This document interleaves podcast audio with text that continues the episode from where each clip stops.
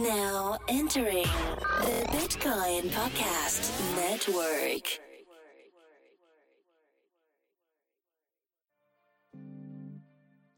Yeah.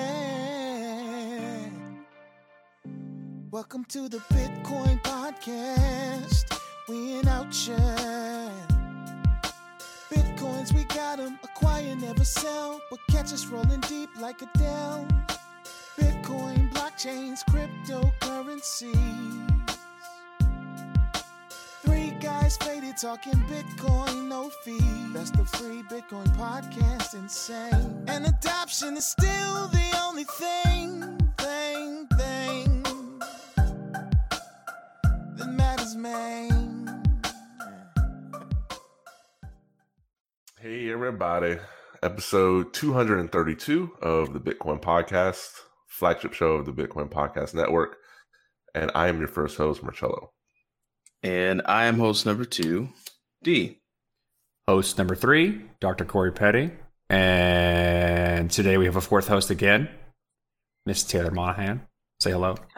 Hello, hello. You're you're always on the show now. You're like you're fam- you're fan. We're slowly making you an official host, but sure, Yeah. without you knowing it. I'm more than happy, although at some point these 7 a.m.s are going to be. I'm going to push back on you guys. you get for for living on the West Coast.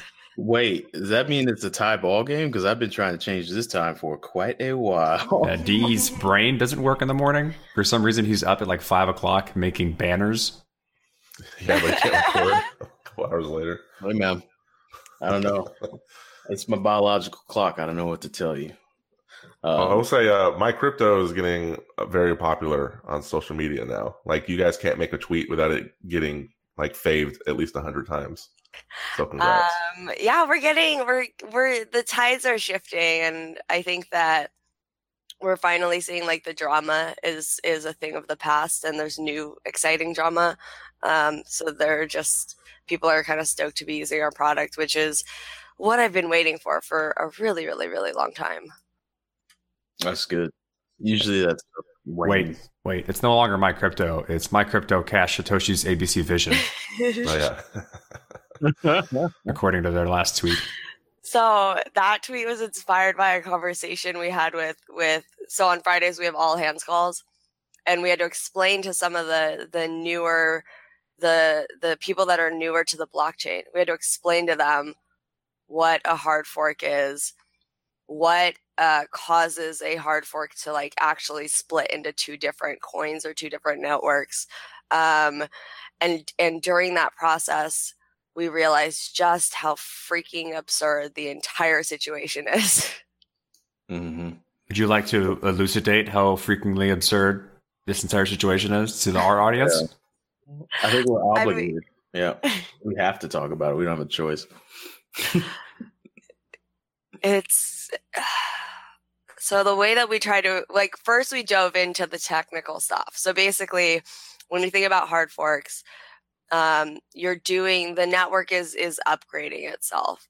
Um, and sometimes that results in sort of breaking changes where uh, the new set of rules that the network is following aren't compatible with the old set.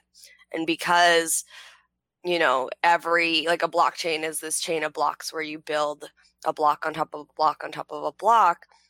Uh, if, you know, you're playing with two different sets of rules, that chain is actually going to split because on one chain, you can have maybe five blocks included that all all um, are sort of approved by these rules and on the other one you have maybe only four or you have a different set of five or whatever now where it gets really fun is when you talk about you take into account all the politics and uh, the social media shitstorm and you know people want things to go their way and so they're trying to convince the entire world that their way is the right way and they should follow them um, and that has that's what we're seeing with bitcoin cash right now Mm-hmm. You're being really nice about it based on how we talked about it yesterday.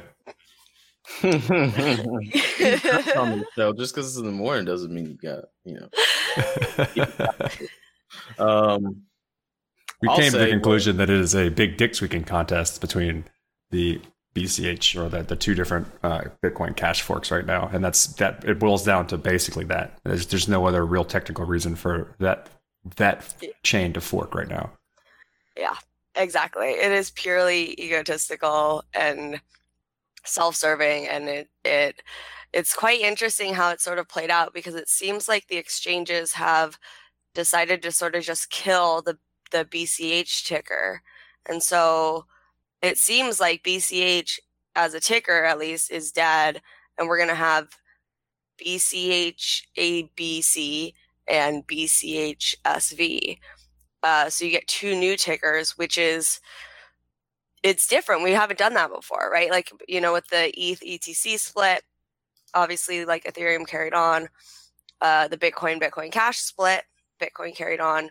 So to have a hard fork where the sort of original name dies, and now you have two different things, um, nobody really won the battle. Everyone sort of lost, in my opinion. Roger Yeah. Ver hasn't tweeted in two days, so that's that's something. I think that like one eh, for a group of people that treats Satoshi like some sort of demigod. I mean, Satoshi pretty much outlined the consequences of hard forking and was like, "We don't do this unless it's non-contentious." So you Did he? just I feel like he said that and his he said that in on his little what is it Bitcoin talk the thing that he used to hang out on and talk with Gavin Andresen. He was like a hard fork is a no no. Take all the time to have all the you know concentrated discourse that you need, but you don't have a contentious hard fork because there's ripple effects of that we're still feeling in the greater crypto community till today. And so for like a whole group of people to be so I don't know, rabid over that shit to then have a fork like this is just very ironic. And then I would also like to add, I don't know if this is that Craig Wright is a dipshit. I just wanted to throw that out there. So And I just hope know that this is of- slowly pushing him further and further into obscurity. Although I will say, I have been really enjoying the uh, Dr. Craig S. Wrong Twitter handle that recently popped up. Uh, he's, he does a really good job of make, like making a parody of, of uh, Yeah, the parody Right, right. accounts are rampant. How how did that take so long? It's such an obvious like play on words. I don't. That's you know what? I don't know. That's, you should. You, you would think that that would have uh, come out. well, oh gosh. there is there's been some sort of like there's been glimmers of sanity in that the the muck that is Bcash and that is the Lightning Network seems to have grown. What is 126 percent Almost, last yeah. week? Like, in like one the- day. Yeah, the capacity is like 1.4 million dollars, which is around what 220 some odd Bitcoin. Um, which is a big deal, but I mean it's kind of not at the same time because the Lightning Network is just budding. But it's interesting nonetheless. I don't know. You guys have any thoughts about that, or you guys haven't been following the Lightning Network stuff?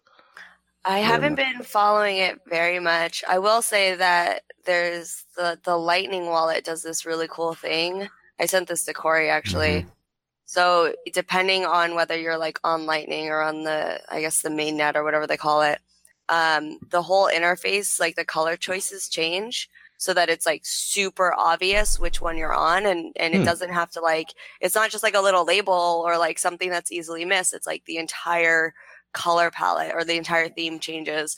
And I just think that's a really, from a design perspective, a really interesting thing.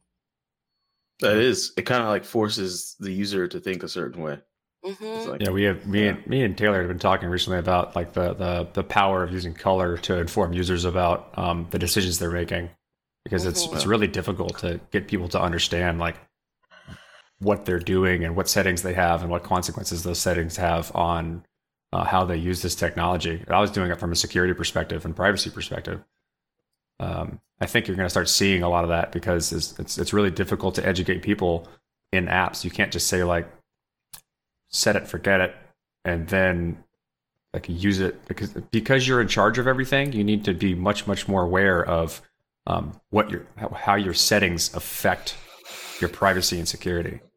Hmm And how those sort of evolve over time, right? Yeah, and you can't you can't expect them to learn everything to do that. That has to be like a visual indicator of like change, so that you're like, oh shit, what happened? I just did something, or like I'm doing something that's different than what I was doing. Yeah. I agree. Just that that I bet that's really cool. I haven't used the lightning wallet yet. Um, but I would love to see that. I'll send you the post. We'll put the post in the show notes. Let me make a note of that. Yeah. I wonder if Oh. it's all these Casa nodes. What's up, Joe? I had a question for Taylor because we are um, we're kind of knee deep in this Boost VC thing that's going on, and wanted to know how your experience was when you were affiliated with them. With Boost. Yeah, it was it. Um, was it worth it? So, yes, but yes, like a hundred percent yes. But our situation was, I think, maybe a little bit different than than some people's situations, um, because essentially, when um, sort of if you go back in time before MyCrypto was a thing, and when we were still MyEtherWallet, I was obviously dealing with like just uh, a, a huge ass shitstorm. Like 2017 in itself was was insane. Uh, co-founder drama, just upset, insanity. Um, me not really knowing like which direction to go um, is now like insanity and confusion. Um, and so I actually like literally drove up to San Mateo one weekend and we sat down with Brayton and Adam from Boost VC and I basically said like I have no idea what I'm doing and I really need help. And they helped me. And then that's like eventually how we got into the program. And they've just been like consistently giving me really good insights, um, answering like questions that I have, giving me resources, but most of all, just being like sort of this external force that I can rely on. Because one of the hardest things about having like running a company yourself is that you don't like you can't necessarily go to your team members with with some problems like you have to a lot of times um you know you have to pretend you know what you're doing at least so having Hold your bearing. Oh, I got this. This is good. I, I do this all the time. Hold- yeah. yeah Stop holding that bearing. so when you you know when i was when i was trying to like navigate everything and figure out the best path forward the best path forward for like us as a company and the team um, but also like the ethereum community having those uh, the people that that have experienced it or watched it with like all their portfolio companies and have resources and connections and all of that was was probably like i probably couldn't have done it without brayton and adam's help honestly. That's good to have in your corner. hmm Some super boosted VCs. Yeah. Well, and, and the the um that's sort of how I ended up looking at like investors, right? Is that I I um I wasn't looking at at taking investment like just for the capital. I was looking at okay, if we're going to align incentives, if we're going to give them a piece of our company, um, they're now incentivized to help us and, and help us navigate this world and make good choices. And if we have to make hard choices, help me weigh the decisions and stuff. Um, in that case, like I want the smartest people in my corner. I want the people that have huge portfolios of companies where they're dealing with similar things and they've watched how how different outcomes have been. Um, I want people rooting for us. Like those are the types of things I was looking for investors, not necessarily like, you know, playing the how much money will you give me game. And I think that that's one thing that like the all the companies that did token sales kind of are missing out on because yeah, you have a fuckload of capital, but you don't have um, you don't really have anyone in your corner. You have a bunch of token holders either, you know, hyping your shit or or you know, or Win shitting moon. on it Yeah. yeah and and i'm i'm a bit worried like i hope these companies that did token sales like have really really strong advisors that can make up for some of the what they're they're missing out on a little bit Well, that's the thing is like we're not uh, a company per se. We're you know the question is is a podcast investable? You know if we're candidates for Tribe Twelve, what what could a bunch of VCs and a bunch of advisors and a bunch of smart people take the podcast mold and what could they turn it into when mass adoption hits or could we be positioned to be the CNBC or the CNN of of crypto podcasts? What is the vision for the future? And I don't think anybody knows. So we're we're just kind of going down that path and seeing what happens. Yeah. I mean, I think content is such a huge thing, and and it's in the traditional world, it's proven to be uh, um, not only a like a, a very powerful force, but also like a huge moneymaker. So Yeah, but the- the- that's the that's the issue, right? It's is Moneymaker Mike. Yeah. Sorry. that's the thing that I worry about the most is is this podcast network turning into a moneymaker and just the, and then we lack quality content that actually helps people. You can right, do both. and that's it and that's like you know when I'm talking about navigating this crazy world and navigating like the crypto world but also like the the business world those are the the sort of the hard decisions or the the things that you have you have to get outside input on and people who've done it before because uh, otherwise it's just like me sitting in my room going like i think that we shouldn't make money because it possibly threatens our content and you know it, it's um getting alternate views and then kind of using all those different views to to find your perfect path is that's sort of what business is all about in my opinion I agree. Well, let's put out some quality then. I got something I wanted to talk about. And for a long time, I was wondering is there any correlation between the hash rate, change in the hash rate, and the change in the price? I was curious because everybody gets so amped up, right? Like we damn near pray to aliens when the happening is coming, and we all fly out to Vegas, or we all like have a rager, and then nothing usually happens, at least for another eight months or so. So uh, I crunched some data. So before I crunched, tell the data that I crunched, Corey, can you tell the newbies what hash rate is yeah, sure. So in, uh, in 17 words or less? 17 words or less. Go. Hash rate is the combined computational effort of everyone mining. Okay, that's seven words. Good job. All right. So the hash rate changes for you guys that don't know. The hash rate changes every was it 2014 blocks? Something Wait, like wait, that? wait. We we should we should in, explain in 17 words or less why this is relevant. Yeah, sure. Uh, hash rate is the de facto security, the measure of security of the blockchain.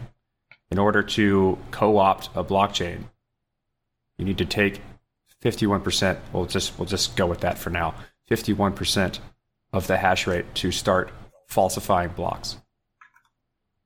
Okay. That's the, that's the layman's definition of why hash rate is important. It's basically how hard it is to co opt the blockchain There for proof go. of work.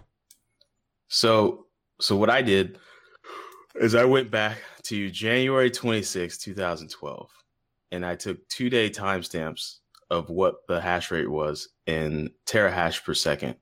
And I did that all the way up until last week. Right? So that's a lot of data. Let me see. I can actually I have it open. That's give me the count. 1,239 timestamps right? And I correlated that with the closing price in USD on those two day timestamps. Uh, I didn't correlate it. I just kind of like put another column, put the price there. And then I did the change in the hash rate in those two days and the change in the price in those two days. So big surprise, no correlation. Zero. You know, I are like think- there are actual like correlation algorithms. You can run correlation Yeah, plots. I ran the correlation plots and algorithms, and there's a negative 0.042 correlation between terahash per second and the change in price. And there is a 0.016 correlation between the change in hash rate and the change in the price. So what you should do? No, I, I, I that's interesting. We're going to talk about it. But what you Mhm. should do is publish this um, and you know, how you did it and what your findings were, so that people can argue with it if it can be argued with against. Mhm. That's how science Dope. works. so I ain't no scientist. Yeah, you are. Yeah, you're if you're doing this, you are a scientist. I thought that was very scientific. Um, I this is fascinating because I always assumed that, say, the price goes up, right? Like the price of Bitcoin goes from a thousand to two thousand. Now you have more miners that are incentivized to secure the network, right? Like they're they're incentivized to to to mine and Mhm. it's more profitable. So, you know, the same thing that I I thought, I assumed when the price goes down, you know, some of the the littler miners may turn off some of their their machines because it's not profitable anymore. When the price goes back up and it's profitable again, they would turn them back on or reallocate their resources and therefore the hash rate would would follow the price. But if that's not the case then holy crap, that's super interesting. There's some points of uh, contingent, not contingent. Well, that could be contingency. Like I took two day timestamps, right? What if I took 60 day timestamps or, or 90 day timestamps? Would that would that change anything? Mhm. Um, you know, this is a lot more granular than that. But um, as a- Increasing you know, resolution typically doesn't have that type of type of thing. I didn't think so either, but I was like wondering. So, um, someone is free to do that if you want. Um, the one thing I don't know if you guys can see it now. I think I shared my screen. You did. yeah. This histogram of the change in price I thought was interesting because it says like 86% of the price changes are between what 8% and negative 8%. Somewhere this little range right here. So that's pretty neat. I don't I'm gonna I have to look at this. highlight I would like to look at this in more detail, just so I can nitpick it. Well, go for it. I mean, I'll give you the link. Well, you have the link because it's in the drive. So um, I, might, just I, thought I it want you to publish it. I want. I want you to publish it so I can openly critique it. You want me to like work? I'm gonna put myself This out is the, there. this like gets me excited. I like this stuff, right? This is this is like I wanted. I wanted No, to. This is what the first Uh. analysis that I ever saw of Corey's. That's how we're friends right now. Is through math. Isn't that It's- cute? That's yeah. the cutest. so, um, I thought that was neat. Uh, if you guys want to check it out, I guess I'm now socially obligated to finish the Medium post and put it on our Medium. So, Yes. It doesn't even have to have a lot of like explainers. Just just No. if you just say what you did and the results, and then have some like you know qualitative conclusions from your results, that's enough for someone to to talk about. put the graphs up there. Yeah, Yeah. and explain what the graphs are and what they say. I'm wondering if we took the same the same you did this analysis on Bitcoin, right? Only Bitcoin. Yeah, this is this is Bitcoin, but I probably could do it for Ether. Yeah, Ether or even like a, a smaller little shitcoin that that's still proof of work because I'm wondering if Bitcoin is just like so established that the price changes don't um they don't affect the hash rate because it's just like it's just so established that that you know the big mining pools aren't like you know changing based on the price but if you were on like um some other chain if the price would uh, be affected mainly because perhaps like bitcoin miners um, if they see another chain being insanely profitable for whatever reason they would switch their their bitcoin to whatever Mhm. So I, Yeah. I have a I have like a I guess hypothesis in that um, the the correlation should change over time depending on what's happening in real life. Like for instance, you should see a larger correlation between hash rate and price. Um, when the B, when BTC forked into BTC and BCH because in actuality the, the miners were jumping back and forth um, drastically between hash rate and price analysis. So there should be some type of increase Mhm. there based on the what was actually happening with the miners. And if you don't Mhm. if you don't see that, then I'd be that'd be very interesting. Yeah. One thing you could pro- we could probably never get data on to know is the OT- OTC trading, which I don't know. I don't like whatsoever, but it's just a part of. Oh, because that doesn't get factored into price analysis because It it's, doesn't at yeah. all, man. We have no idea how much Bitcoin's being swapped back and forth between super duper rich people. They keep that shit off. They keep it off the blockchain, so you never know. So I mean, it's probably wise because if they put it on the blockchain, then No, they- the they- price would be. What do you mean they keep it off the blockchain? No, they It's, don't. it's They over the keep it off counter, right? the- they So keep they it off it off the, the off the exchanges, exchanges. right? Yeah. They keep it off the exchanges, so you only get to see the. you can't tell the difference between legitimate money movement between two people and actually selling money for fiat. Sorry, thank you for correcting me. They keep it off the exchanges, which I don't know is it good or bad. I, I don't really know, but Well, we saw with um do you remember when the the Mount Gox guy decided to like sell some of the Mount Gox stuff to liquidate Yeah. it on like the open market? Oh, it was abs- it was like I mean, this People is why you don't it. do that. Well, Yeah. yeah. Well, and Jesse from Kraken was like, um, excuse me, like Yeah. listen to me, I'm in this space, don't do that. Pardon me, sir. You might want to not do that. Well, I thought. Well, I'm glad that we did dabbled in like some of the fundamentals of Bitcoin and proof of work chains because it kind of aligns with our guest and what he focuses on with his content. No, I'd say so. That's the name Charlie, of you want to bring him in? Yeah, it's uh, Matthew Aaron, who is host of the Crypto 101 podcast, our fellow podcasting peer. And uh, we actually did some cross pollination. We'll actually be on his show next week. So be on the lookout for that. But for now, he's on our show, one on one with D.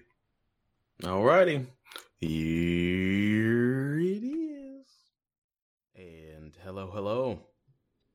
Welcome to another one of our, our, our amazing interviews. So you guys love so much. And we love to bring to you amazing people in the crypto sphere, the crypto ecosystem, as they call it. Or the, the I love this one, the space with quotations, the crypto space.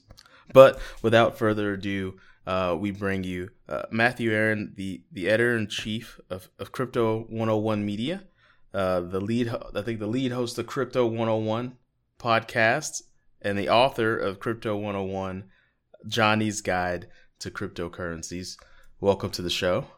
What's up, man? How you doing? Thank you for having me on. Good deal. Good deal. You're very welcome. You're very welcome. So we've we've had the very fortunate um, positioning of being able to watch your show begin and then grow into what it is now, which is just this amazing show. Um, that I I loved your focus because I too I had a show called On Ramping with D that kind of fizzled because I couldn't find enough people to you know to fill the uh, needing to be on ramped. Um, I guess persona.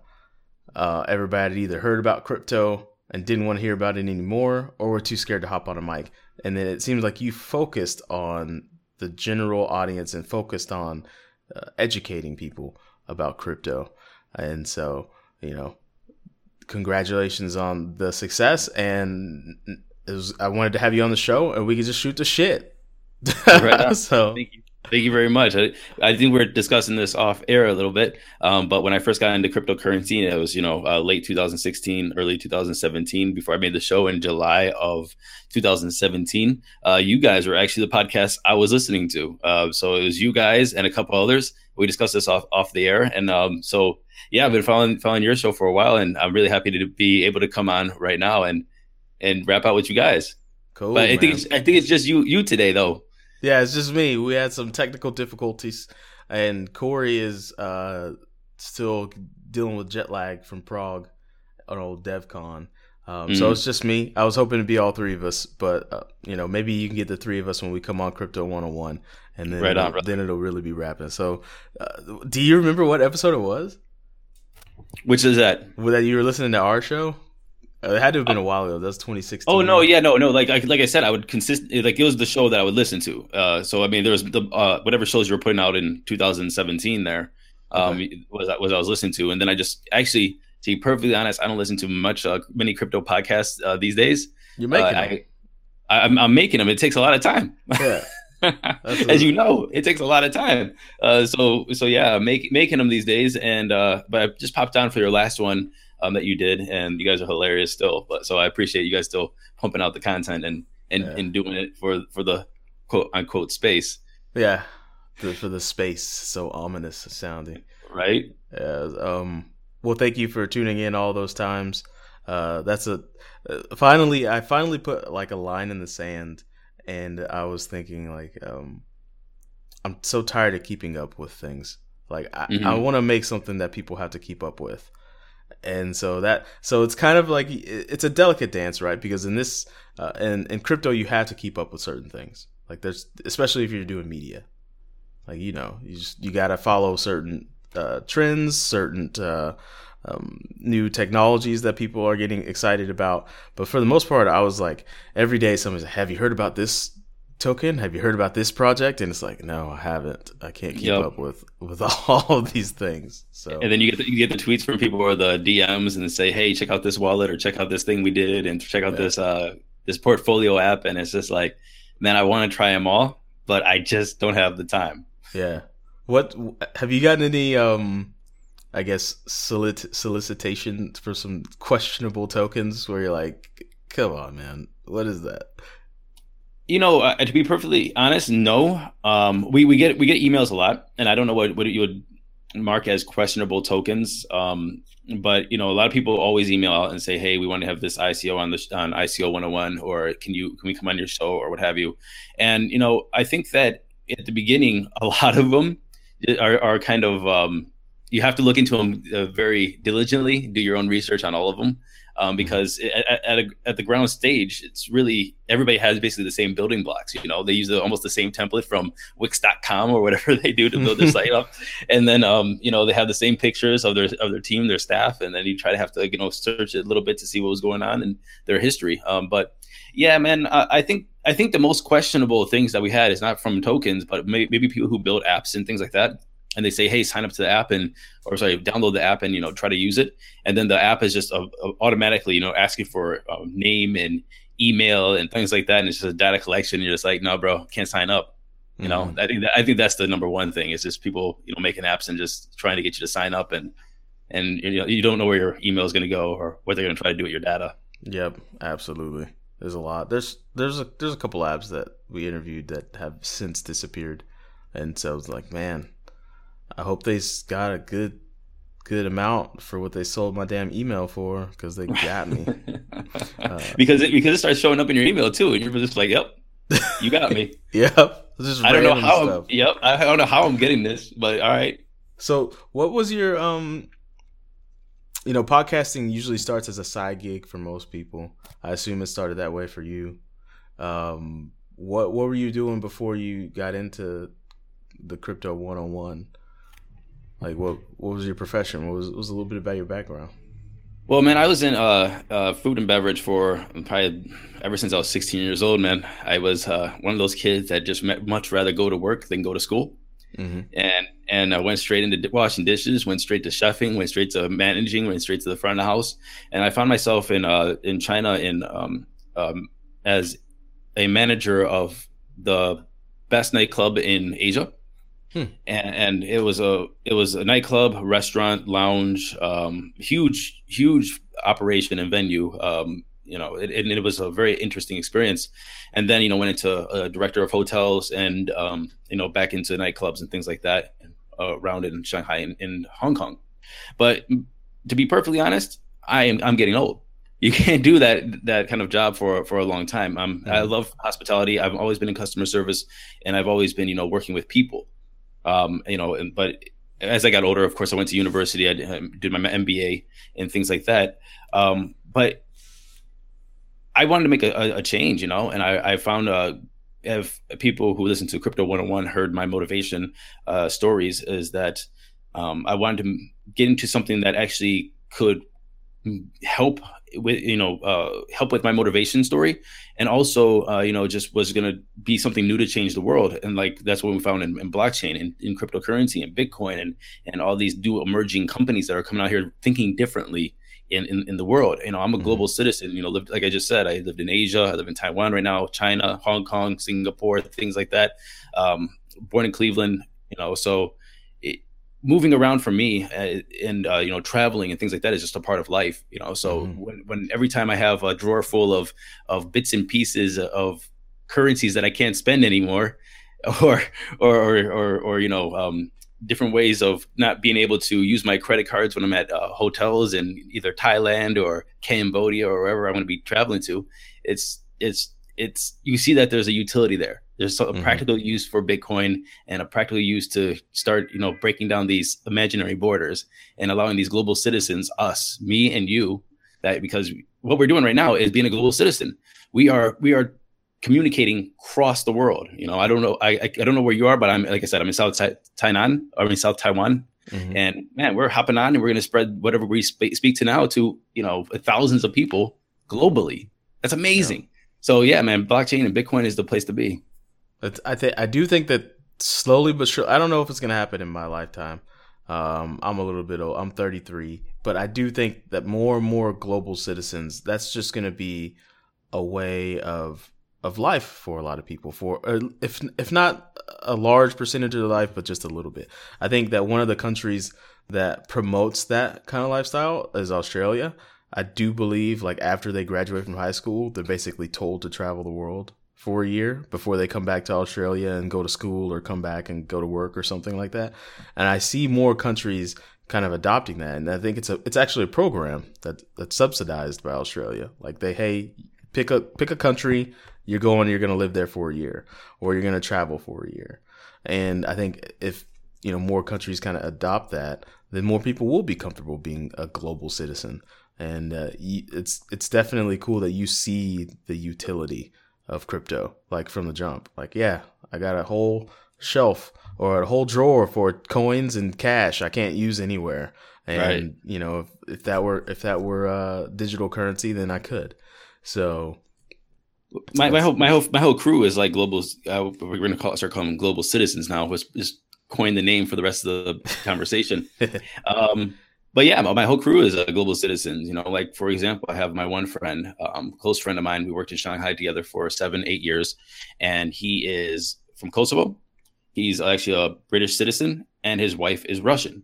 You know, so they have a, a, a they have a beautiful daughter together, and you know now they're flying from different countries and holding different passports, and they're living in China together in Shanghai. So it's like all of this is is, is super like globalized and mixed in I don't think most people know it any other way. You know, there's a lot of people that are just live in different places, live live with, and you know, have uh, once you have a family and, and kids that are from different places, you you find these huge barriers and obstacles throughout your whole life. If it's not like whose passport is your daughter going to hold, you know, which which which country is the best country? We have to you know, rank our countries. Which one's best? Which one's going to offer better freedoms and protection in the future?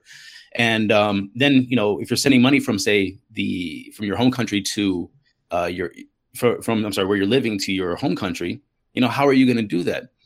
They actually told me a story. Is is his wife, uh, the who, who is Russian, wanted to send money back to her his her mom, and they sent a Western Union. Western Union ripped them off. They couldn't find the money. It was like forty thousand RMB, which is like a thousand. I'm sorry, how much is that? Forty thousand RMB is like seven thousand dollars mm. just gone, you know, and and nobody was taking responsibility for it. The the the receiving Western Union uh, said that oh, well, somebody came in here with your I don't know whatever secret word or whatever phrase and took mm-hmm. your money. And he's like, the only person that had it was my mom. How, how is that even possible? So it must be a, a, breach in security within your Western Union. But anyway, so these different issues come come up with uh, in our lives as global citizens constantly, mm-hmm. and so it's only logical that Bitcoin blockchain is is a solution. Yep, absolutely. When did you fall into Bitcoin and blockchain? Or did you fall here you go. Did you fall into crypto via the blockchain route or the Bitcoin route?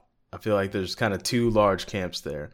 Like uh that's that's just what, what I found recently in like the last 6 months or so.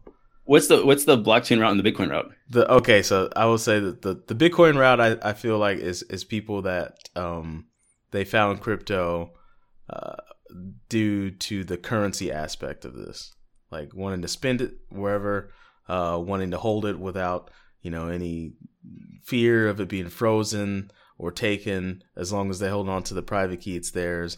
And then I found the the blockchain camp is more of the hey, currency is not even important.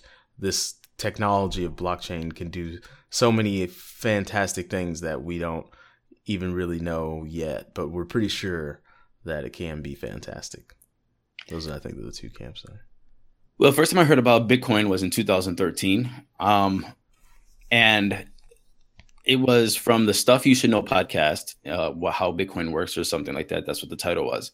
And it was basically the utility because after in 2013, I've already been living in Asia for, um, I want to say, nine years and it's just a constant constant struggle you know to you know exchange money i remember that i was paying off student loans you know after graduating from uh, my bachelor's degree and just to get my, my money back that I was making in China to the United States to you know give it to to pay for these bills because you know China's accounts won't link up with your you know your Fannie Mae whatever account or whatever the hell you have to pay pay for there. It was just a, it was just a complete uh, disaster. So when I heard the stuff you should know podcast how Bitcoin works and they explained you know about mining and incentives and you know decentralization and you know transferring uh, value without borders, it was just like, bro, this is this is it. And so I, I guess Bitcoin and the currency aspect was the first, but blockchain technology is the is the reason why I am still here. Mm-hmm. It's what it's when I hear people say identity on the blockchain, and, and oh man, it's fucking it's elect it's election day. I'm sorry, I don't know if you can cuss on your on your yeah, show. you could let it rip, man. It rip. uh, but yeah, man, it's election day. Then you see all this all, the, all this crap that's going on in like in like Florida and these other places that are trying to vote, and I'm an absentee absentee voter, man. How do you how do you even absentee vote? I mean, you can you go to your consulate, but it's like I, I would have to go for example, like for voting for president is like months ahead of time before even the debates are done you know, you have to send these send these in, and it's like, why can't we just do it instantly, securely, blockchain, boom? You know, so you see all these applications and use cases all around the all around the globe for people like me. You know, it's it's so blockchain technology is the reason why I'm still going to be making this show and still advocating for it because there's solutions. There yep. is solutions right now, and, in, and especially if you look at this election, when you see voter suppression, and people say though there is no such thing. Yes, there's voter suppression. There's uh there's uh you know felons that can't can't vote for some reason in in Florida, and so Amendment Four is coming out to try to uh, correct that. It's like there's so much wrong that blockchain actually has solutions for. Mm-hmm. That's very true. It's um it's hard to get away from the the token aspect of it, um, the currency aspect of it though. Um, that's very true. There's some people that think that we should totally just okay. This is a it's kind of an ongoing argument. I wish Cello were here to go between us. He thinks that the currency aspect should totally split away from blockchain, and those should be two separate things. And I, that's not possible in my head. But I don't, I don't know. What, what do you think you'd vote for to separate the currency and separate blockchain? Like no token without, or sorry, blockchain without the token. Is that possible to you?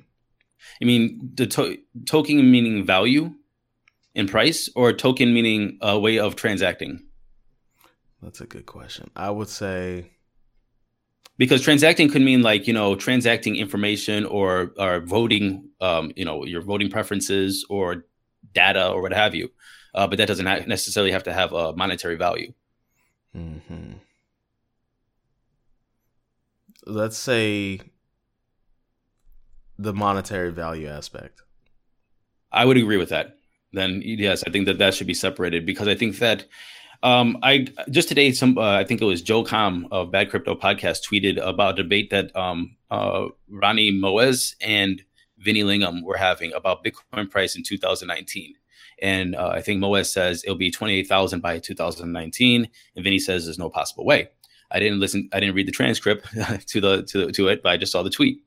And I and my initial thought when I was taking a shower this morning, where everybody does their best thinking, um, is who the hell who the hell cares? You know, I mean, yeah, if you're an investor, you you care, you're holding, you know, ten or hundred or ten thousand Bitcoin. Yeah, I mean, you want the price to go up. But as a utility, Bitcoin's utility, practical applications do not change no matter what price it is. So now we're just clouding the fact of what Bitcoin is really good for, which is crossing borders without regulatory and legislation uh, mm-hmm. uh, balances in place to send money where people need it at the time they need it and at the speed of life. Um, and we're talking about some stupid arbitrary numbers that people are t- pulling out of their ass in 2019. It's a mm-hmm. waste, and, and it's clouding the actual uh, judgment. I'm sorry, the actual um, use cases of, of Bitcoin. So people just hear price, they don't see the applications. So yes, I think in that aspect they should be separated. It's it's delicate though because that price is a huge part of the gamification of all this. Like if that mm-hmm. thing didn't have a price, nobody's dropping millions of dollars to open up a mining farm. Or, you know, nobody's gonna spend hundreds of thousands to buy a bunch of video cards to start, you know, trying to get ether. Um, that that price has a very important a very very important it's a very important mechanism to how all of this works. And I feel like if it's totally disregarded and totally stripped away, then that gamification is going to lead to, to very centralized hands. That's just that's my opinion. I don't know. I I, I think the price it is annoying, like you said. It's very fuzzy. It's very annoying to have to keep that into the, you know, um, the forefront of your mind all the time. What is the price? What's it gonna be? Blah blah blah. One, those guys are just trying to get Twitter followers, so I'm not worried about them. Like anybody can make price predictions. Well, they're like, you, you know, throw whatever you want in a numerator and divide it by 21 million, and there you go. Start. That's a whole. Let's just go to town. You can make price predictions all day if you want. True. Um, but I think that the monetary value of the token the, is is what you know kind of drives that that system to work. The, it's feeding on greed. So uh, you know, it's take I call it a greed translator. It just takes everyone's greed and is translating that into some value that we all agree or disagree on. So I don't No, know. I'm I'm feeling you with that. I'm feeling you with that. Um, but I think that those, and again, I think that Cello probably is, is correct with this. If we're talking the same language, is uh, is we when we're talking about the utility of blockchain technology and what it can do is price. It doesn't matter if it's Bitcoin or Litecoin or or Bitcoin Cash, even.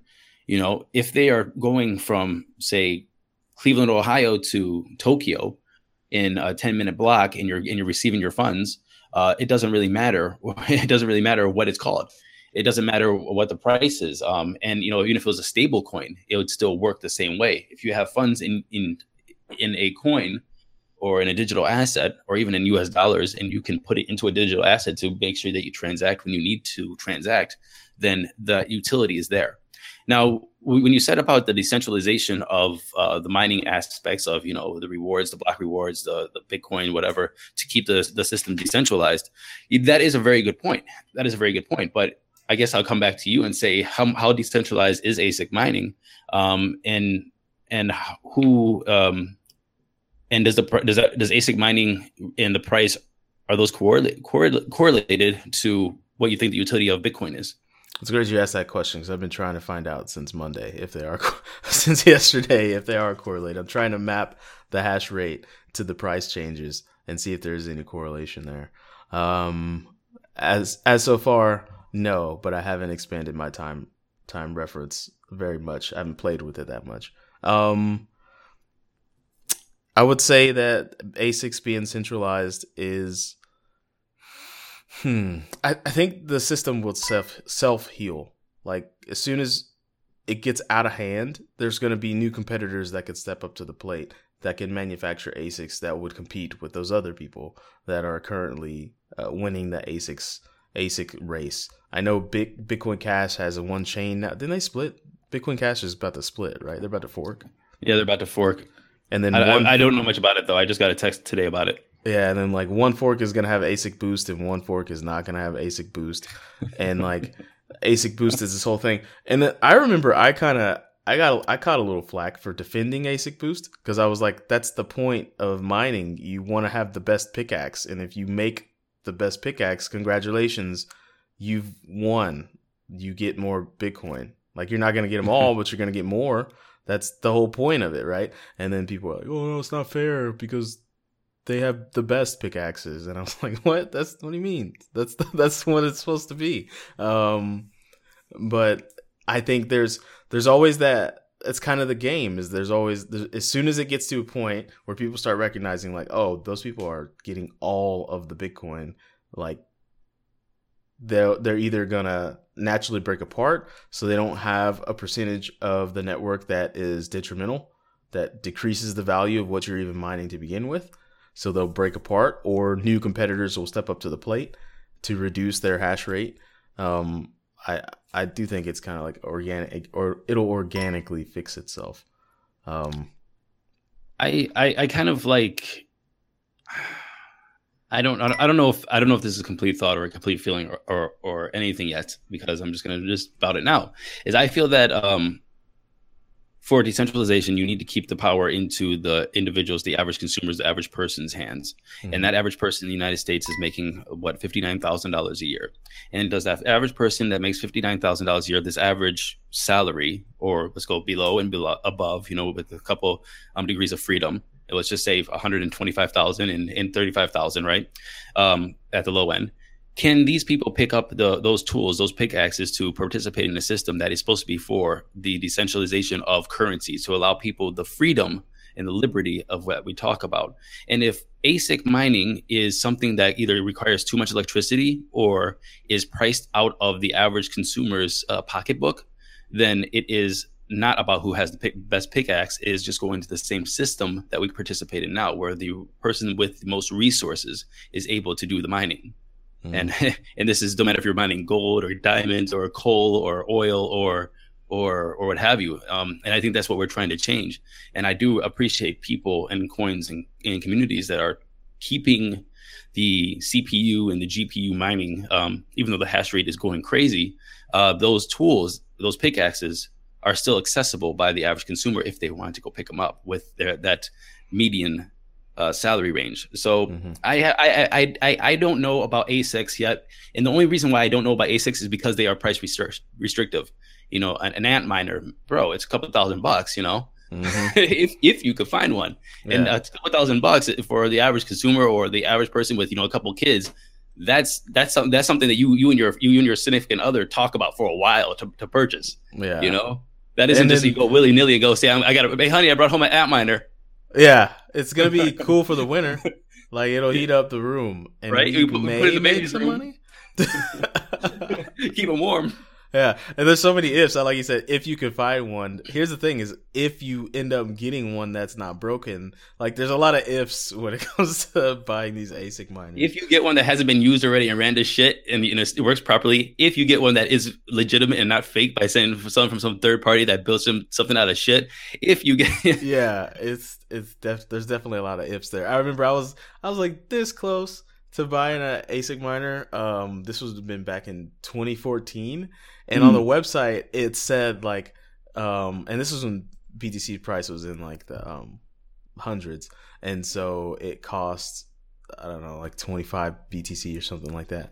25 BTC. Yeah, 25 BTC, but it was a long time ago. It was when BTC was nowhere near what it is now. And then it was like you it basically said here's a disclaimer for if you if you get a broken if you get a broken ASIC miner or don't get it at all, we still get your money. And I was like, what I the hell? yeah, I was like that's that's kind of shady. That's a Um, little bit shady. but now, I, I- was thinking about getting into uh, ASIC mining too with uh, Litecoin and get an L3 back. Um, I think uh, in July of uh, of 2017.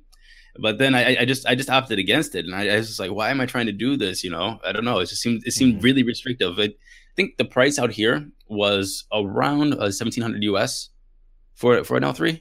Does that sound Mhm. right?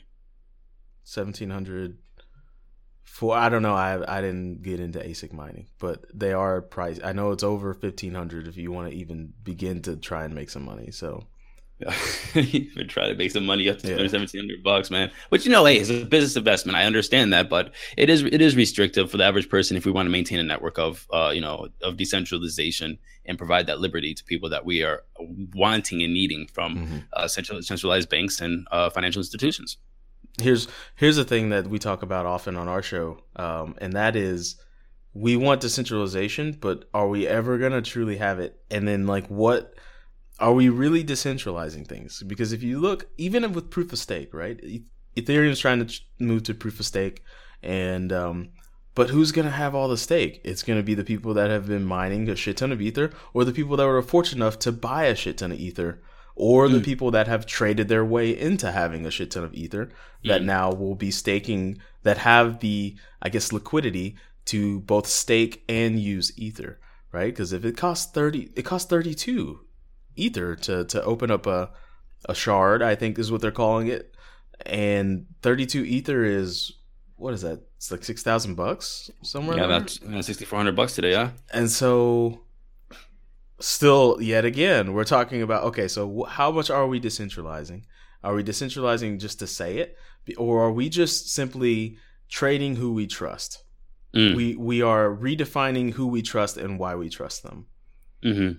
That's that's what I think. If anything, crypto has ultimately done is said, wait a second, we have some trust mechanisms that seem to be collapsing around us in the fiat system, and that is showing through cases like 2008, through what I think right now we're in some sticky situations when you've got 1.5 trillion dollars in student loan debt that's defaulted, Mm. and then auto loan debt is the auto loan debt is defaulting, which is kind of crazy. And so you're like, okay, so whoever we're trusting that's manufacturing the rule sets that currently exist is not working, and we're just flying into debt and blowing out budgets. Maybe we need to redefine our trust because at the end of the day, I mean, all this stuff kind of gets centralized to a point, does it not? And that's a that's a really good point, really good question. So I, I was thinking about like um, identity on the blockchain and just say putting criminal records on the blockchain. Mhm. Um, you know, and I think that a big a big fallback, especially if you're moving from state to state or what have you, is let's just say there's violent criminals that have done you know horrible crimes, even if they're out of jail or pay their debt to society.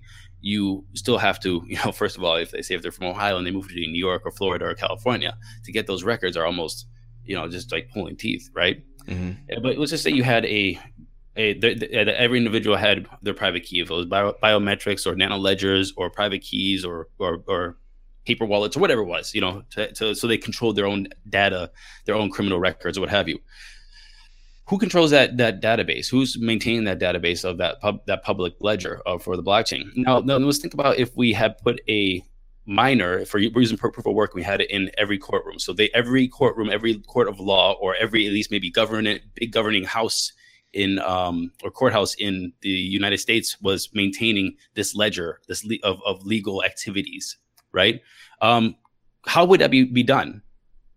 So if it's ASIC mining, so all these guys have to get get fucking get Antminers from China, Come on, man. or or should they be able to go buy a buy a, a computer or a desktop or a server from Apple or Dell or wherever and put it into their courthouse to maintain this, so they can run full nodes and actually you know uh, contribute to the network, you know, and, and and have that hashing power to make it even. So now let's talk about proof of stake. So how do we get give people the stake? Does we create a blockchain where uh, every state gets their own uh, equal amount of of uh, you know stake to maintain the, to, to maintain it?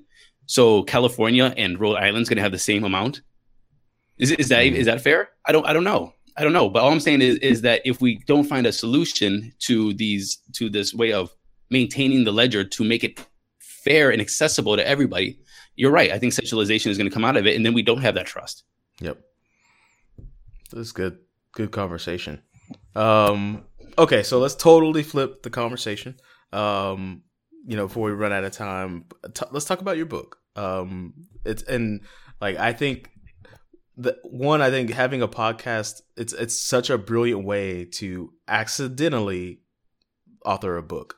Like we we have a couple coming out, one soon and one next year and we just realized we had all these books because we have all these years of like content and we were like wait a second we can just go back and like transcribe this stuff and then voila there's books and ideas and there's all kinds of stuff but from from you i want to know like what what made you author this book and what's a little bit about and why people want to get their hands on it Well, my book is actually for everybody. It's not for, for, for say the 102 person in uh, crypto. If anybody has listened to our conversation today about decentralization and ASIC miners and they and they're following it, this book is probably not for them.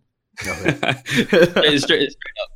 Um, but it, it, is- it is for people that you know are that want to know about Bitcoin, want to have a good story, and want to understand the bare bone basics of what's going on in the technology. This story follows a, a character that we have on the show quite often. His his name is Johnny, and Johnny has a wife and two kids, uh, Gina and Riley, and they have friends and they have you know a, a life and jobs and what have you. And Johnny, you know, through his story, gets in, gets in into Bitcoin, buys his first Bitcoin on CoinSpace, and coin, and, and after after buying his first Bitcoin on CoinSpace, you know, he has his friends are also into it. They start, you know, uh, FOMOing about ICOs. They start hearing some, you know, FUD. The market's, you know, very volatile as it is, and Johnny gets lost. Johnny Johnny loses money. His wife is, you know, you know, livid. His kids don't know what's going on because, of course, he, they find see tension in the house. His uh, friends are, you know, coming at, at him different ways. Some are FOMOing, some are fudding, some are not even, you know, talking about it because they think Johnny's just a, a complete, you know, nutter. So this is the conversation and the story that we all have. This is every one of us that gets into it. Is we we put a little bit of money into it we FOMO a little bit. We check our Coinbase account every every freaking day. Sometimes even wake up in the middle of the night to see what's going on, flip it open and see what's see what's going on with coin uh, Bitcoin price, and and and at the end of it, we end up either making uh, mistakes um, or you know just losing sleep about it. So this book actually tells a story from basically the average person's perspective of us all cycling through these 13 stages of emotions when trading, um, you know, uh, trying to understand and get a grips on the space. And at the same time, it is defining different terms when we come to them in the book. So, for example, if we hear blockchain off to the side, you can see a nice definition in the glossary and back about what is blockchain, hash hash rates, nonce, um, you know, uh, the SEC, you know, all these different terms that you're going to see what trying to get into and navigate the space. Uh, we're going to clarify that for everybody. So and the characters in, in the book we also have uh we also based off of um a lot of different people that we've we've seen in the space. There's one character that I really really really am happy about is her name is Gina. It's also it's uh Johnny's daughter. And she is just one of those, you know, 14 year old girls that are just level headed. You know, that's just like probably mature like to a 25 year old at, at 12. You know what I'm saying? Like mm-hmm. you just just already just just just mature.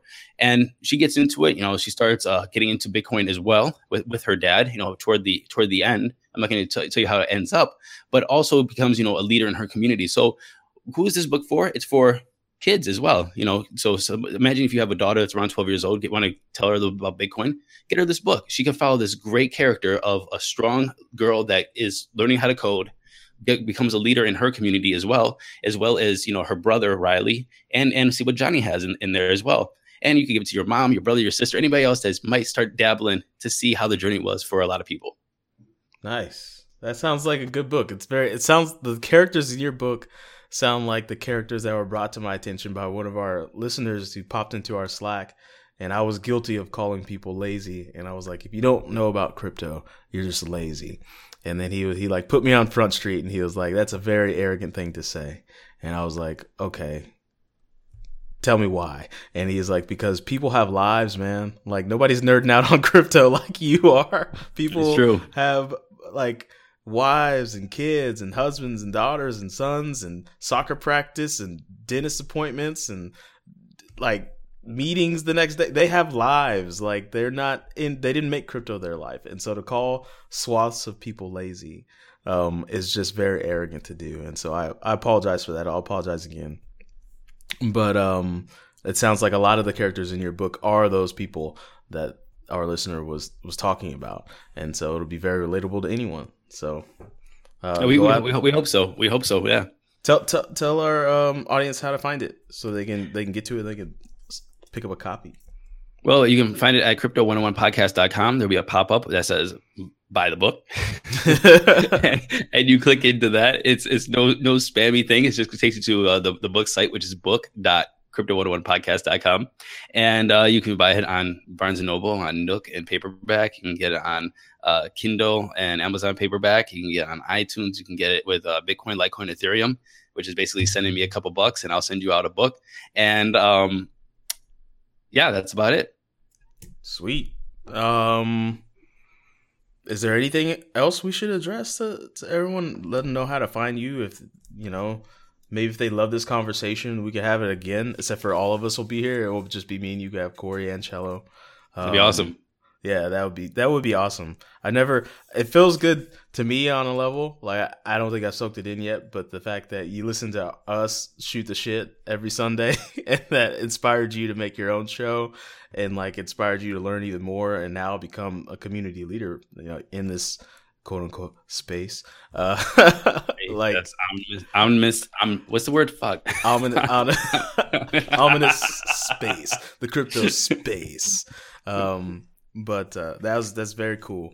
and uh, it's awesome seeing everything Crypto One is one is uh, becoming. So, Uh, thank you, man. I appreciate that. Yeah, there was a couple of people that I always uh, that I was listening to pretty religiously when I first started. Um, you know, getting into Bitcoin, and like I said, you guys, you guys were one of them. Um, Trace Mayer was one of them, and I wish Trace would put out more consistent uh podcasts because you know his stuff was good, on, and I think it was Bitcoin Knowledge.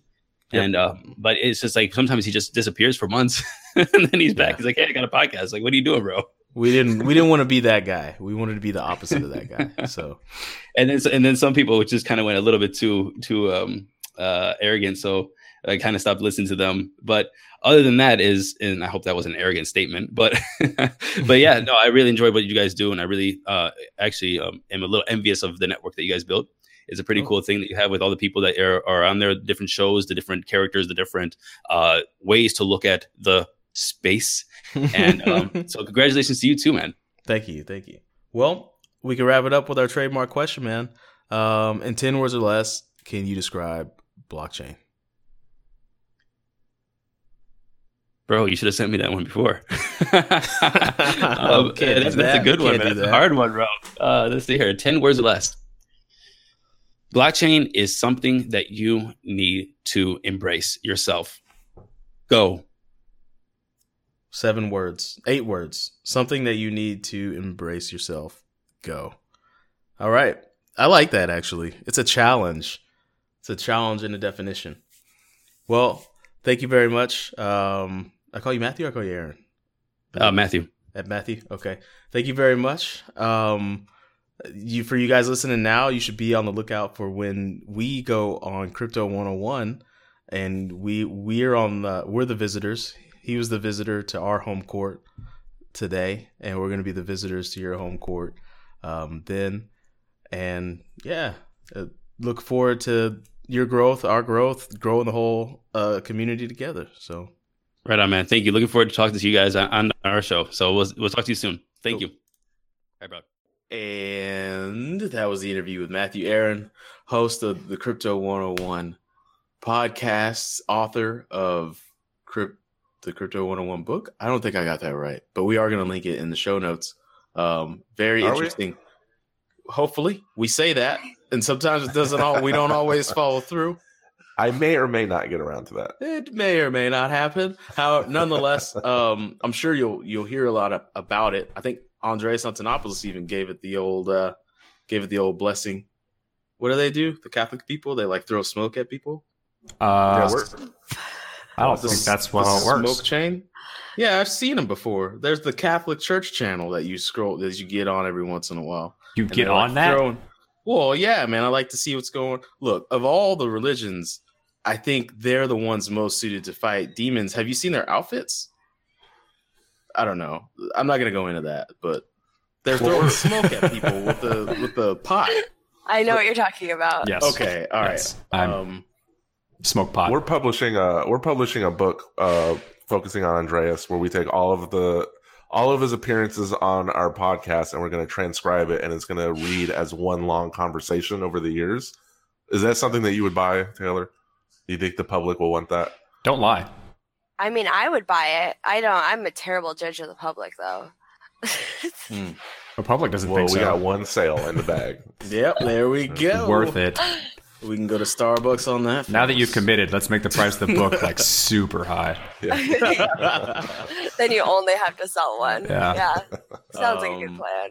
But while we are talking about that, the first book is the, we're getting the, the pr- the the damn it, what are they called? Cello starts with the P. Proofs. The proofs. We're getting the proofs soon. It's a hard word. So it's uh that It's, book will be uh, ready to go um, uh, December. Uh, probably if we get a storefront up, you can start buying that in time. That's for a big Christmas. old if. We've been Yeah. talking about a storefront for years now.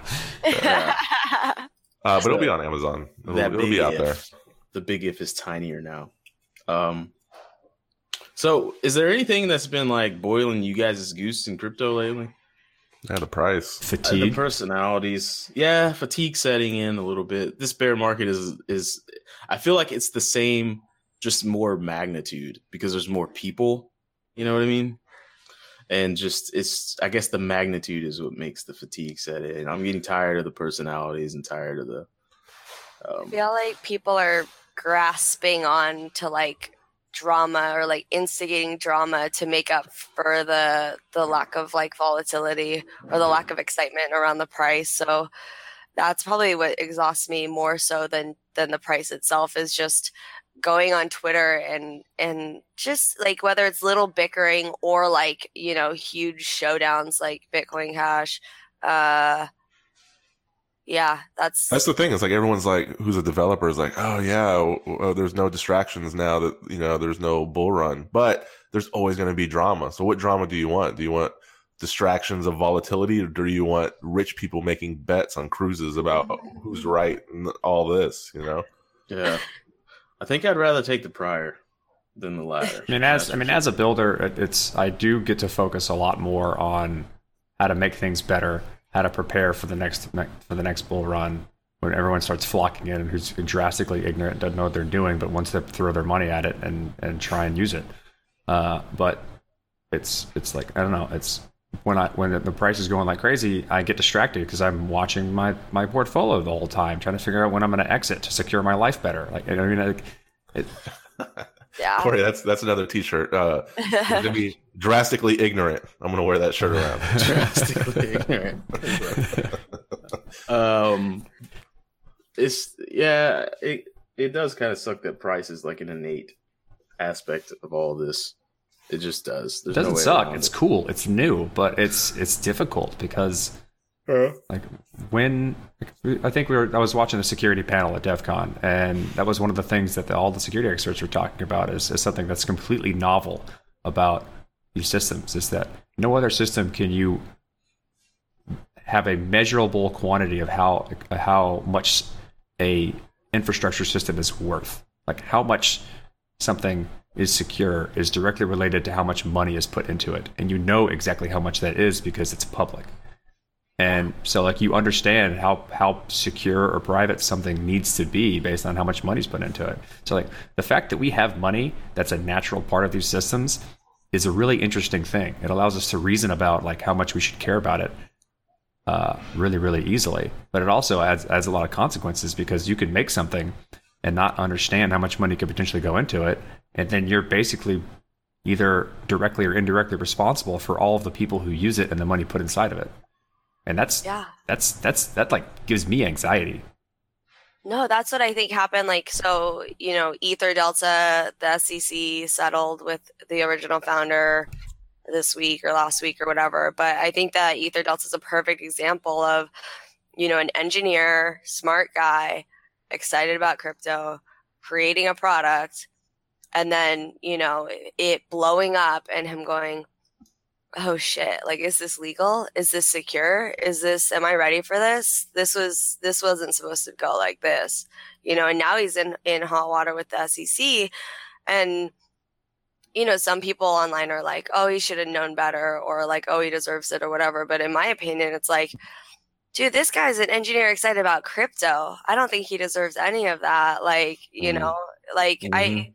I can't really fault SEC for for taking the steps that they're they're taking. That's their job, but you know, it's it's it's a bit it's a bit scary that you can accidentally sort of go down a path and then only later realize how how much money is going through your service and realize that the security is not up to par or realize that you have no idea what you're doing legally. I mean, it's it's a it's a siren song for the builders out there that say price is irrelevant or that they don't care about price. Mhm. You need to, you have to, because if you're going to build something that potentially holds a lot of money, you're going to be responsible if you build it in certain in certain ways for that money. And if you don't take the precautions necessary to make sure things are done right, that or or like the legal um, due diligence to make sure what you're doing is it conforms to the, the uh, jurisdictions that you're going to be in, then there's there's potential consequences. And if you just put your head down and say I'm an eng- engineer, I don't care, you could fuck yourself. Yeah. Mm-hmm. Not in a good way either. No. Um, I'm gonna start calling the SEC the Flex EC because they are flexing, uh, Damn. as they say in like 1998. They are flexing nuts on everybody right now. They're this Ether Delta guy got popped. I didn't see that coming because I was like, oh, it's a decentralized exchange. Oh, but he got some centralized punishment. and then then uh now they're there's what is it Paragon whatever they're being Paragon ordered coin. to refund the the money that was invested into their token, which is uh that's a that's a flex right there. SEC is flexing, man. They've been in the gym. I'm so happy we said no to them when they, they were coming on our show. No. hard no too. No, sorry, I'm not going to be involved with whatever the stuff you're doing is. It doesn't. It just smells way too fishy. Yeah. I remember she sent us like a, you know, why do you feel that way letter. She wanted to have a conversation with me about like, well, how I felt that way, so she could sway my sway my opinion. And I was like, uh no. We're just gonna say no. Your white paper's emojis. Yeah, but you gotta get the code in the emoji. But we've got Oh, T.I., or was it the game? I forget which one it was. It's the game. Yeah, it was the game. Oh, yeah, I was like, yeah, yeah, yeah. cool. The, what does he have to do with crypto? Like that mean that mean that is a fault. That's a likes that's a big red flag for me. Although I really want to talk to the game, he doesn't know what the fuck he's talking about when it comes to cryptocurrency. He was the top ten Madden player. Now that's impressive. really? But, uh, yeah, the game. Never would have thought. You'd think he'd be rapping and working on his craft, but he was working on a No, he was craft. he was rapping while he And was that just is shit talking to the people he was beating on Madden. a lot Yeah. of a lot of rappers have Twitch channels now. It's, you're going to start seeing a radical shift in that silliness. Oh boy, video Yes. gaming is about to go the way of the dodo bird. Yeah, I It's don't. in my brain. This is why I, I I don't. Why I said earlier, like I don't know what the public wants. Like Twitch, I don't get it. Like I don't get it. Like why do you like why you're gonna go sit and watch someone else play video games? Like that doesn't Oh, make a lick of sense to me. I do it. Taylor, do you have like super young people on your squad? Do you have super young people? On Oh, your they team? all are Twitch people. Okay, Yeah, here's what I. I spent. Every single one of them. I spent maybe five to six hours working with a super young cat. I mean, 21, 22 last night working on like our social. And it was just such a breath of fresh air, uh, how little thought goes into things. And you could just kind of not care about stuff. And I was like, oh, I remember that age. And like, so we're putting together like these visuals to put on our social. And I was like, well, why would you do it like that? And he was like, because it's fucking lit. That's why. And I was like, I was like, is there any strategy to this? Are you going to put like five posts a week? He's like, no, man, I'm going to post this shit. It's fucking lit. People are going to like it. Everybody's going to love it. And I was like, okay. All right. Yeah, I'm terrified of getting older and working with someone younger. 'Cause That's terrifying. it's there's definitely there are days when I feel incredibly old. Um, one of the, like what was the other? Oh, okay, so on All Hands a couple weeks ago, I go. We're talking about Gods Unchained, right? Which is this like trading card game on on on the blockchain. And I They've been on the asked, show. yeah, I asked my team if any of them played like ever played trading card games in real life, and literally every like 17 of them just like looked at me like I was a freaking moron because yeah, they all have. And I just I've never done that before and I just sat there and was like, "Oh, okay. Well, we, uh, had, we had Magic the Gathering when we were little.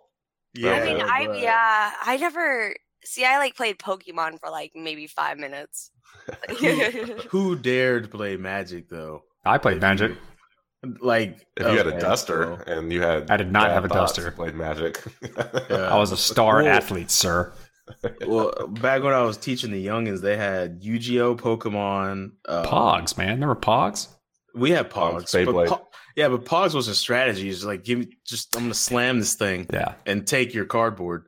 But there, there's they have like Pokemon. They have like Dragon Ball Z. They have all kinds of stuff, man. Well, And, they like- have all these digital ones now. So there's like, oh god, Mhm. I'm gonna make a fool of myself. It's like Hearthstone or something, where it's like Yep, it's all big one. it's it's all digital. Uh, which again, and this is the question I had about Gods Unchained was, but do you really want to open a pack of cards on your computer? Like, isn't part of the experience doing it in real life and like hearing and feeling and smelling and all of like those things? they sold a card for like 80 ETH, didn't they? Or like 100 Not ETH. anymore. Uh, not anymore, man. Well, I don't know, Taylor. You probably don't know Jesse, but he's the co-host of our headline show. Mhm. He got into crypto via trading Counter Strike Go gun skins on the underground video game digital trading market. Like some of these guns will go for thousands of dollars because it has like a tiger imprint on the side. I used to Oh. make a Opposed bunch of money on the Diablo two auction, Diablo three auction house. I mean, I used to I used to play the game. I used to buy and sell on the Diablo three real money auction house, uh, just based on uh, you know gear that people needed Yeah. for certain builds.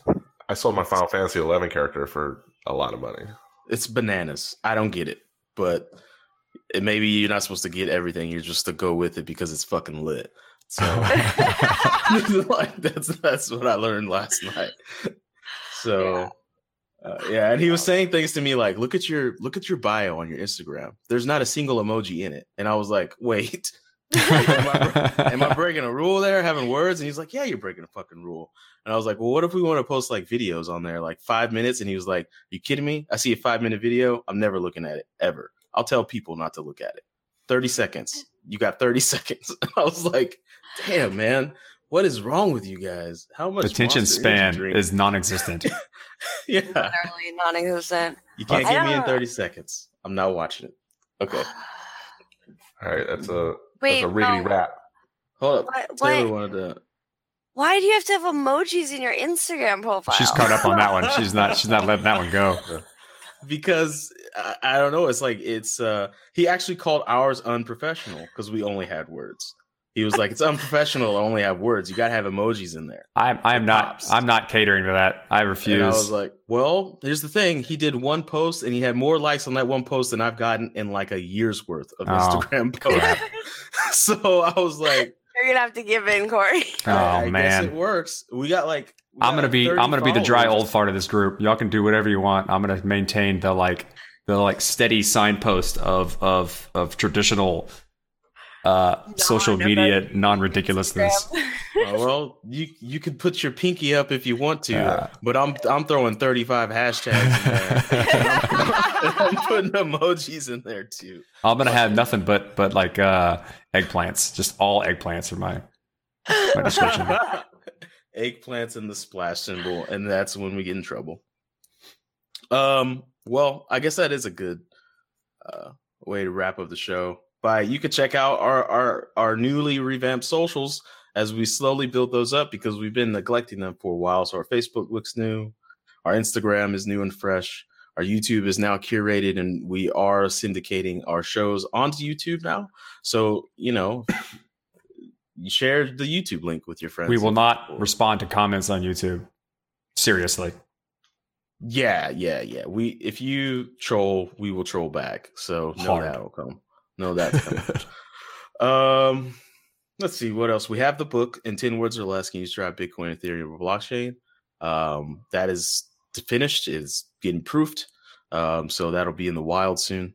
Um, the publication, the Bitcoin Podcast Network uh, blog on Medium.